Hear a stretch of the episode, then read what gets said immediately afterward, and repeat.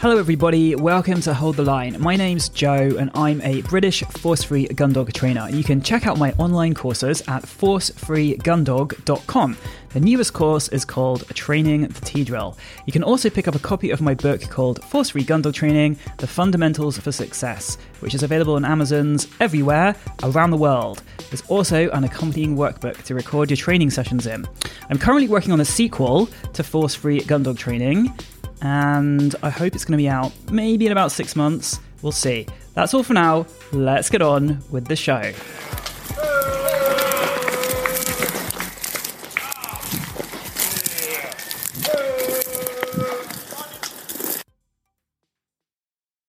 Train your gun dog without force or fear. Motivate and educate. Hold the line is here. Prevention, repetition, generalization, motivation. Hold the line. Oh yeah. Hello, everybody. Welcome back to another episode of Hold the Line. So, today I wanted to talk about something which I am kind of seeing happening a little bit on social media. I mean, it's not actually happening on, on social media because it involves dog training, but it's something that people are putting up videos of that I'm seeing on social media. So, this involves the subject of introducing puppies to birds. And I think it's specifically relevant to the HPR breeds, the pointing breeds, versatile dogs. They go by many different names, these dogs, depending on where you live.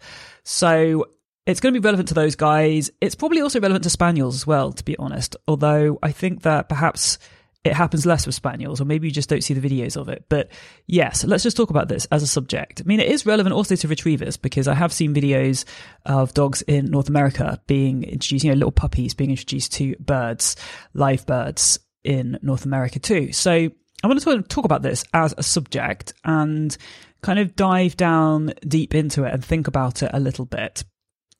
So the first thing that I want to say is that there are cultural differences between what is done, as it were.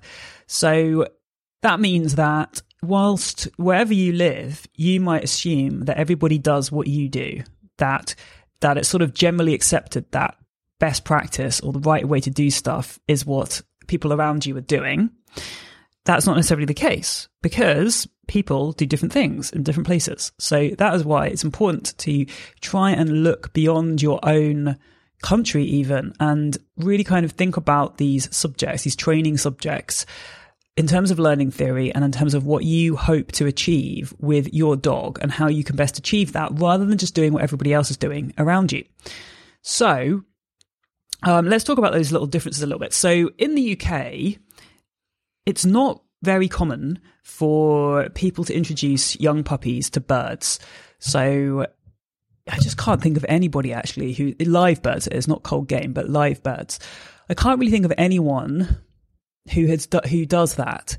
So really, to generalize, the kind of approach which is taken in the UK to these things is that dogs are trained to um, respond to our cues and even in traditional training to our commands and you know all of that is proofed and trained and gradually the dog is exposed to more and more exciting stuff as it were as the dog shows that they're capable of responding to the handler in those conditions so it would not be seen to be a good thing to kind of blow a puppy's mind with exposure to birds. That's the first thing to say. And that is not a force free thing at all. That is across the board, whatever type of gun dog you're talking about, whether you're talking about retrievers, spaniels, HPRs, and it's talking about all kinds of trainers, including traditional trainers. If you sort of, you know, canvass them all and did a little poll, that's probably, you know, what would come out. It would be a very rare trainer who thinks it's a great idea to let little pups chase birds or even catch birds. That would be um, not common. So that's the first thing to say. And the other thing to say is that I know that in North America things are very different. And, you know, I often see even breeders uh, with pups with live birds encouraging puppies to point live birds, to chase live birds, to catch live birds, to pick them up. And then I see new puppy owners where they're sort of, you know, 8, 9, 10, 11, 12 week old puppies letting their pups point birds, chase birds, catch birds. Um, and you know this kind of just being something which is routinely considered and unthinkingly actually considered to be a good thing. So that was what I want to talk a little bit about. So the first thing we have to talk about is how does this usually work? So if we were a traditional trainer, and let's just assume that that means we're going to use an e-collar. So we're talking about a North American traditional trainer who's going to use an e-collar to quote unquote break their dog at a certain point in the dog's training. So the attitude there is to really develop loads and loads of drive and don't want to use that word drive because it's debated what it is, but let's just put it in quotation marks. Um, you know, interest in birds, birds as being reinforcing, and the desire to find birds being this overwhelming, irresistible, you know, bust through anything kind of urge that the dog has. So it's almost like the, the idea of teaching the dog to focus on the handler, teaching the dog that the handler is is is relevant just isn't part of the training process, particularly early on. And then when we get to the point where the dog goes is broken, quote unquote, with an e-collar, it's just that we have well, we don't have, but they have a device which can overcome that intense drive. So the e-collar obviously it can be dialed up and down and there is a level that each dog will experience and respond to. So no matter how low or high that is, and each dog decides what is aversive. So whilst some people claim that, you know, it's just a little tickle, and you may put it on and you may find that it's a little tickle, but if that little tickle is strong enough to overcome a dog which is incredibly driven to find game and hunt, and, you know, then we have to consider that for that dog, it must be a pretty powerful aversive, that little tickle, because if it weren't a powerful aversive, it wouldn't function. It wouldn't operate. The dog would just ignore it. So it's the dog that decides how strong an aversive is. Anyway, I sort of digress a little bit there. So, what I'm trying to say with all of this, and by the way, this is not me sort of hating on e-collar training, because that's not my approach, by the way, when it comes to talking about gun dog training. I tend to just do the thing that I like to do, train the way that I like to train. And I tend not to get involved in conversations about balance training or e-collars or punishment based training or anything like that. But in this particular instance, I think it's relevant because it's relevant to force free training because it has an impact on what we do with puppies and birds. And the reason for that is that we are not, as force free trainers, going to have an e-collar, which we're going to pull out when the dog gets to a designated stage of training and put it on the dog. Or, you know, we're not going to be running the dog with that on at any point. So we're not going to have this aversive, which we can put on the dog's neck and which is going to, we're going to be able to apply remotely from many hundreds of yards away to the dog where necessary. So we don't have that. We don't have that in our toolkit. And it's one of the, one of my sort of uh, bugbears and frustrations is that force free training does not have an equivalent. We don't have a device which can remote, remotely deliver a positive reinforcer from 100 yards away, wherever the dog is. The dog not needing to have to be at a treat dispenser or in a particular place or on a platform or on a specific mat. Wherever the dog is, they can just get this delivered to them. You know, we don't have a collar which kind of rolls a little treat around it and delivers it right in front of the dog's nose for the dog to eat out of this. so we don't have this, this sort of force free equivalent. And that makes training difficult. Also, it means that we have to rely on prevention a lot more. We have to rely on being able to physically stop the dog from doing the things we don't want them to do. In order to do that, we have to, for a longer period of time, be closer to the dog because we have to be able to use long lines, which in North America are called check cords, a little bit longer so that we can stop the dog from being able to perform the unwanted behaviors and really get things reliable up close before we start to move away and see that they are reliable also from increasing distances. So everything has to be done it's a completely different approach to training, is the thing that I'm trying to say. And you can't start out a puppy with the same approach that someone who's going to stick an e-collar on later is starting out a puppy with.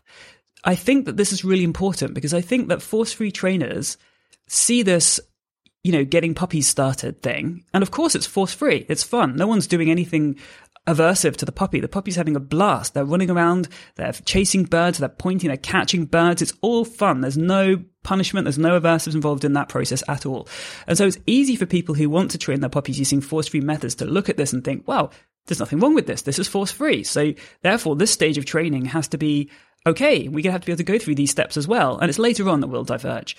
But the point is that it's not really possible to do that, that you need a completely different approach from the beginning. You can't just start things out the same way that people who are going to later use e-collars start things out. Because what you're doing is you're you're creating this massive um, love of birds drive interest in birds as a reinforcer and you're not building any other reinforcer in to uh, be stronger than that to compete with that to be able to be used alongside that.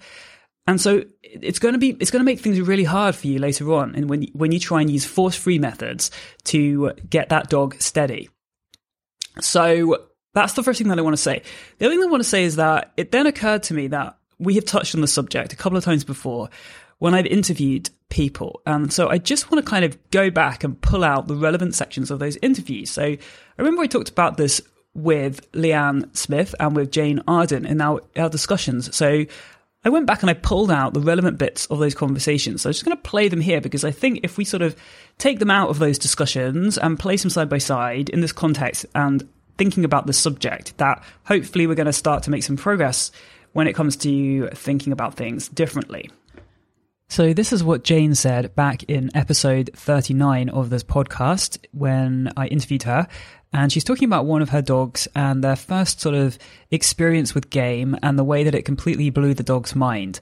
So, this is what she had to say about that. I took her on a, a live game training day. Um, and she went up, the only way I can describe it is she went up about 15 gears. Um, awakened an instinct, lost all control, lost all focus, um, she was a beast. She, um, I remember her diving in the stream, uh, chasing a bird, um, scrambling through the brambles, ran through an electric fence, picked this shot bird up, came back through the electric fence, straight back in the water. Um, she was just this little monster. I took her just to back to our local park, and she wouldn't even look at me. She was just screaming to be off the lead. I was going on training days. It was two hours before I could get any connection off her. The environment completely over aroused her. When we'd finished the training day, I said to Helen, Will you come and have a look at this? And we actually set the bolting rabbit up on the connected it to the wall in the training centre. And I released the bolting rabbit, and Pickles was screaming on the end of a lead um, like just screaming. And Helen said, take her out into reception. So we took her out into reception. We closed the doors to the training area, and Helen said, take a lead off. I took a lead off, and she was just like flinging herself at the door and still screaming. So with Jane, there we've got a young dog who hadn't had much experience of game before, if any, and went on a live game training day. So it was quite an intense experience. Very, very exciting. Dog way over threshold and made a huge impression on the dog to the point that the dog found it really difficult to concentrate in the presence of anything resembling game after that. So let's turn to Leanne and her experience as well with one of her first dogs that she worked. So let's see what Leanne has to say. And by the way, if you want to revisit this recording in its entirety, you can find it in episode 9, the interview with Leanne.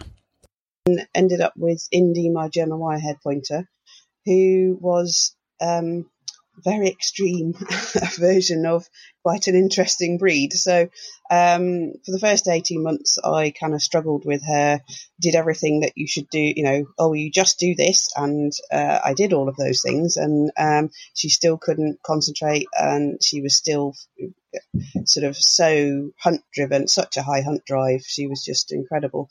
Um, 16 weeks she went off chasing deer, um, was for away, away for about 10 minutes. And at that age, it's just like, mm, what have I got here? Um, also, she had a lot of um, unsupervised free ranging. Um, in a, a, friend used to look after her for me, which was very kind of her because I had to work. I had a proper job as well as doing my dog training, which meant that I needed somebody to look after Indy two days a week for me during the day.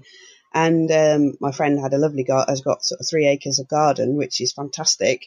Um, she's got border collies, so it's not a problem. Whereas I didn't know it would be a problem to let her unsupervised out in three acres of lovely outside space, where she learnt to, she learnt self-employed hunting. So that so self-employed hunting combined with uh, I didn't get that focus on to I didn't have that ultimate reward for her meant that there was always going to be a point where she went, "Do you know, I'll just go and do this because it's better.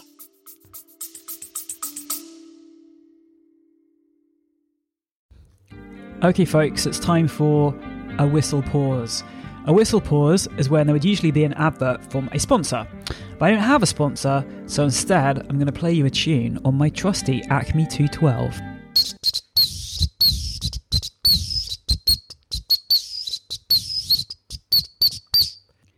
Now, the tune there is slightly hampered by the fact that the 212 is just one pitch, but I hope you can appreciate the rhythm.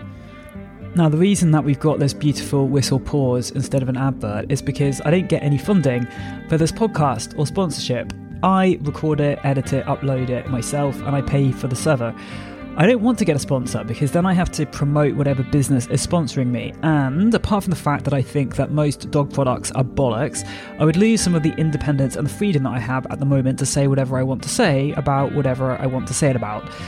But if you want to support me, and if you like this podcast, then there are some ways that you can support me, which will also benefit you, I hope.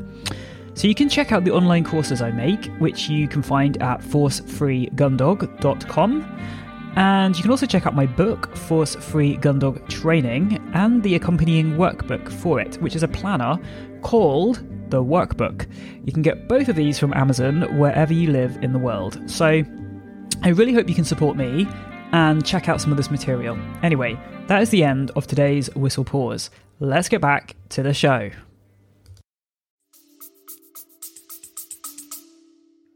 So, again, here with Leanne, we've got a young dog which is at the age of learning what is reinforcing. And the Leanne's saying there that the dog was given an opportunity to learn that hunting for whatever she could find in her environment by herself, also hunting, kind of self hunting, was the most reinforcing thing for that dog. And by the time Leanne realized that she should really work on developing an alternative reinforcer, sounds like her dog was not a little puppy anymore. And it's a bit harder sometimes to teach older dogs, I believe, to accept an alternative reinforcer or to enjoy an alternative reinforcer. I think part of what we're doing with a puppy is not just learning what the puppy innately finds to be reinforcing. We're not just sort of approaching the puppy with a sort of, who are you, puppy? And what, what are you bringing to the table?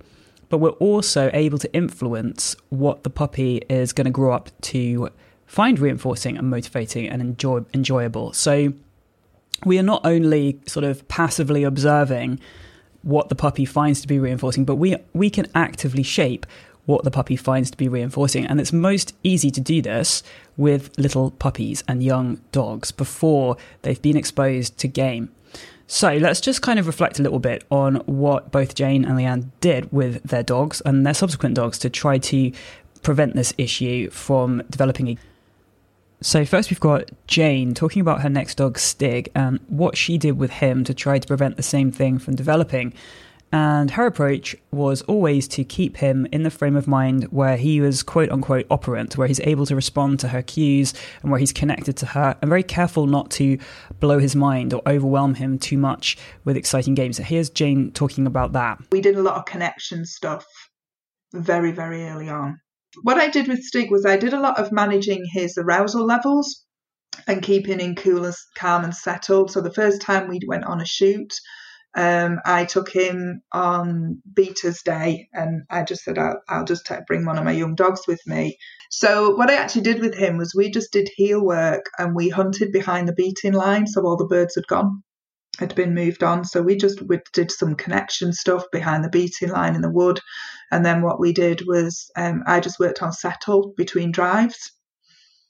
Um, and he was fantastic. So he was a dog that, you know, you could take on a shoot and he was absolutely, you know, just lovely because he managed his arousal so well. We had a lot of foundation control that we were able to maintain as we increased arousal. So that's Jane talking about setting up the environments that her dog is successful and not letting that dog's first experience with game be an experience where he lost his mind and found it so incredibly exciting he was unable to respond, as with the previous dog that she talked about. So there she's very careful to keep the environment not t- so exciting that the dog's not able to respond to her. So really thinking about the situation that she puts the dog into what's going on, what what would be too stimulating, how can she choose um, a location and a time at the shoot to begin to introduce her dog to the environment and to the hunting and to the tasks that to be required of him, but in such a way that it's not going to be just wow to him to the point that he can't respond to her anymore. So let's have a little look now at how she did deal with the bolting rabbit and with her first dog that found that to be so exciting. Really, we I started with just the bolting rabbit being on the floor and we um, we just worked on capturing auto sits um, and just control around that.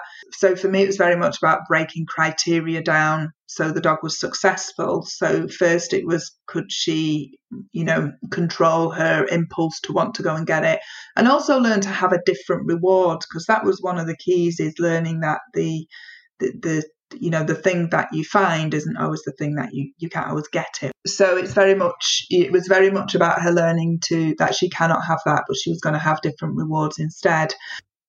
So we're back again to this idea of an alternative reinforcer and the importance of developing that idea for the dog the idea that you're not going to have this thing that you want but there is this other thing which you really think is fantastic which you are going to have instead and both Jane and Leanne agree with the importance of developing this when the dog is young. So here's Jane just to continue on that subject. If we think about a gun dog working in the field, there's never any reason why we would want them to chase something without our permission. Um, so, and I always think that first learning is the strongest. So, for me, I think if you've got a young dog, if the dog's first learning is something moves and you stop, um, then that kind of builds some real solid foundations. I think helping them learn to cope with the fact that they they flush, they stop, and they don't get the thing. Um, that they get an alternative, and actually building a mindset where there's value in the alternative. Um, so for me, um, yes, absolutely with the flirt pole. So for me, on the, on the most occasions, the dog would have um, an alternative reward. It becomes just a normal part, an acceptable part of their life. So one of the things I would never expect is a young, inexperienced dog who doesn't have good impulse control to be able to do a sit stay after it's just flushed something. Um, so I would give them a movement reinforcer because I know that their body, their, their body's probably just prepared itself for action on the flush. Um, so asking a young and experienced dog to then do stillness when you know its muscles are ready for action and everything about the dog is ready for action. So i'll give them an action reinforcer. I think when you pair stillness with movement um, it's just using Premack. So st- the stillness part becomes highly reinforcing because it's just a part of the game. Um, so i like to pair stillness with movement to to kind of build up that um, kind of those those sequences because that is kind of part of their the job that they do. So Leanne actually traced back some of the problems that she was having with her wirehaired pointer back to not having developed that play when she was a puppy. So not having to not having got her addicted to some toy ball tug flirt pole, um, whichever whichever worked for her. And not realizing why that was important. So here's Leanne just talking a bit more about that. Now, because I'd not managed to get a very good play drive with Indy, um, I never got to the point where she was 100% successful. I didn't know that I needed to work so hard on getting the, the toy play. Um, so, I mean, I, I tried reasonably hard because I knew it was kind of important, but um, if I knew then what I know now, I would have done things very differently. With a puppy, you have to get um, almost an addiction to some form of play reward. Now, uh, for my boys, uh, both of them happily are addicted to playing ball with me. Um, Eric will also tug quite enthusiastically. Um, Ragnar's not as enthusiastic about tugging, but he's so addicted to his ball play that it's of no, it doesn't really matter. Um, so we have to have some sort of exciting interactive game that the dog basically will swap anything for. Food, I look at as information, so you can give a lot of feedback with food very quickly, um, but it's not terribly exciting. And when you've got the dog's got a choice between um, chasing that bird or coming back for a treat, uh, the bird's going to win.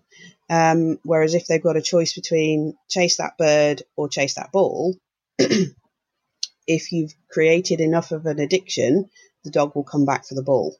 Um, so it's one of those things that I try and teach an addiction with an off switch. So that's kind of what we're getting them to do is don't chase that, chase this. Um, and so the flick of that, they don't have to change drives. They just have to change their focus of that drive. Spend a huge amount of time with my puppies building this uh, on on and off switch to the to the to the ultimate reward. Um, and then from very early on, I expose them to um, game. Uh, I use birds down the park. Anything that they flush, immediately I will then tell them ready, and the ball comes out. So from very small puppies, they learn as soon as they flush something, there's going to be a ball from me, or whatever game suits your dog, particular dog. So the reason that I couldn't do as much as I wanted to with Indy was I never got that with her as a puppy. Um, and so I was always trying to play catch up. And I could get her to play in certain circumstances, but mm, as soon as there was something more interesting, she would kind of stop playing and go off and do that. So that really has been coming out of the back of that where I had so much trouble about, you know, couldn't really let her off the lead and uh, in certain places and all of that sort of stuff meant that I, that has been a major focus for the subsequent dogs. So I've never really had that problem since then. And you've always got to balance the rewards that the dog is expecting from you uh, with the rewards that they're expecting from the environment. And if they if you can see that their expectation from the environment is more than from you, you need to get out there really quickly because you're going to lose control very soon. Is the dog connected? If I asked them to do something, would they be able to respond to cue? Um, if they can't, then I need I need to get out there really quickly.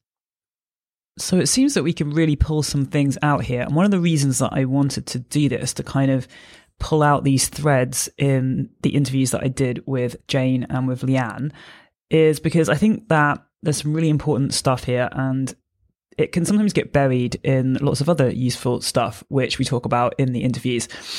And I just didn't want that to happen. I wanted to kind of pull it out and highlight it, as it were.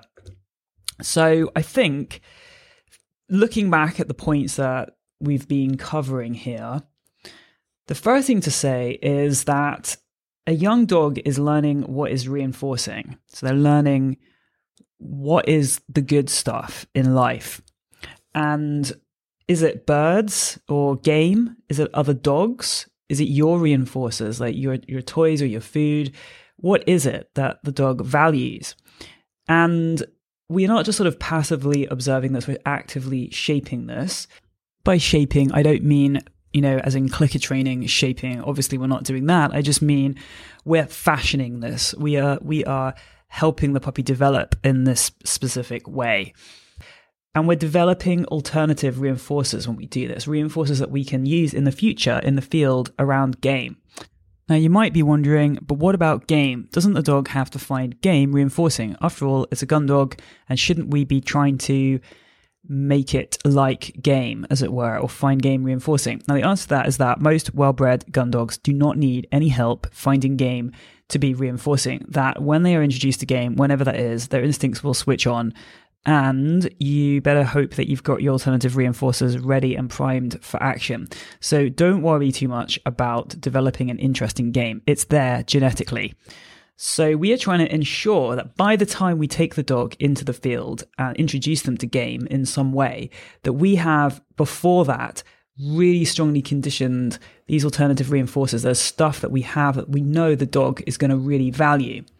So that enables us to have a way to reinforce the dog's responses in the presence of game without using the game itself as a reinforcer because that is not always practical or possible, especially when you're training and you're in the beginning stages of training. So this is why it worries me when people are introducing baby puppies to game and birds and letting them chase and catch the birds because a sort of 9, 10, 11, or 12 week old puppy just isn't going to have, it's just not had enough time to learn about these alternative reinforcers that you have on offer or available, the, the the tuggy, the tennis ball, whatever it is that you are developing an interest in for your dog, it's just not gonna it's not gonna be long enough. It's not gonna be enough time for you to have developed that interest sufficiently with a pup that young. So what you're really doing instead is developing a massive interest in game and birds, and that is going to supersede the interest that the dog's going to develop in your reinforcer, your alternative reinforcer. And it's difficult to come back from this. It's difficult in the future to be like, oh, whoops, I forgot to condition this alternative reinforcer. Let's just do it now. So you, you heard Leanne talking about that a bit. It was really hard because she'd missed that in puppyhood with her dog to be able to go back and do that later on in adulthood. Um, so that was the first thing that I think we can say about about all of this. The other thing to say is the importance of working with the dog around game in a way that the dog is able to be in a thinking mind, as it were, be in a kind of operant cognitive state where the dog's able to think about your cues and respond to them and be operant, as it were, and not just be wowed and have their mind blown by the game so they just can't focus or concentrate on you. So it's important to be keeping an eye on the dog's arousal levels and working with those like Jane talked about so that you kind of making sure that the dog doesn't go over threshold in any of your training and that if you see signs of that happening that you take action to reduce that arousal level whatever that might be whether it's moving further away from the game whether it's scattering some treats on the floor and doing some quiet sniffing activities whether it's putting the dog back in the car for half an hour to sort of have time to chill out and calm down, whatever it is, or even back on the lead if the car's not available. So, work with the dog under threshold, as it were. So, that was kind of point two. Point three is kind of this idea of pairing stillness and movement. So, for both spaniels and HPRs or versatile dogs, there are moments when the dog is still, and then there are moments when there is a lot of activity or action. So, particularly if you want a flush. So, I think this idea of pairing stillness and movement that Jane talked about is really helpful because the two things get connected together. If you're still, then you get to move. And so it it kind of becomes a chain which reinforces itself. So that's a really important thing to be thinking about too. And also this idea of movement being the thing that the dog wants. So the dog wants to move. They sort of probably want to chase and they want to chase something. And this idea that Leanne talked about, just providing a substitute thing for the dog to chase. So instead of chasing the game, they're going to chase the thing that you've provided, whether it's a tennis ball, whether it's a flirt pole, whether it's a tuggy, whatever it is. It's going to be something else the dog gets to chase. So they still get an outlet for this activity, this thing that they want to do. It's just not exercised on the object that it perhaps might have otherwise been exercised on. So we are providing an alternative reinforcer, an alternative object for this, but the movement and the action and the type of behavior that it is is similar to the behavior that would have been carried out on the game itself. So that is why it works as such a useful substitute and the, why the dogs are usually happy to switch one for the other, particularly if you've started introducing your alternative reinforcer with a young puppy. So I think those are the main things that come out of these kind of um, discussions that we had on the subject. And I hope this sort of waffle has been useful to some degree. Now, I do want to say just a little plug for my course, Steady, which is the last course that I've made so far, which is available on my website, forcefreegundog.com, because we cover all of this stuff. We cover building interest in your tug toy and your flirt pole, and we cover using that object or item to practice the stillness and movement and the move the sort of switch between stillness and movement we cover how to use this in a way that we gradually are increasing the criteria and that we want the dog to be able to be steady under. And eventually we end up not just practicing the behaviors we want, using the flirt pole as the thing that the dog is under control around, but eventually we'll be able to take that out to the field around game because in doing all of this, we've also built this into a really powerful reinforcer that then we can take out with us and use in the presence of game. So that's kind of what it's doing as well. So if you do want a kind of structured course which is going to help you through all of this, then I highly recommend you check out my course Steady on my website, forcefreegundog.com. So I also just want to thank again Jane and Leanne for their interviews that they did earlier because it's been really helpful to kind of pull out these threads from them. And also, just to reiterate that if you want to listen to the interviews in full, you can hear Jane's in episode 39 and you can hear Leanne's in episode 9. So it's been super great to talk to you all again. And I am going to say goodbye for now. And I will be back soon. Hold the line. Hold the line. Hold the line. Hold the line.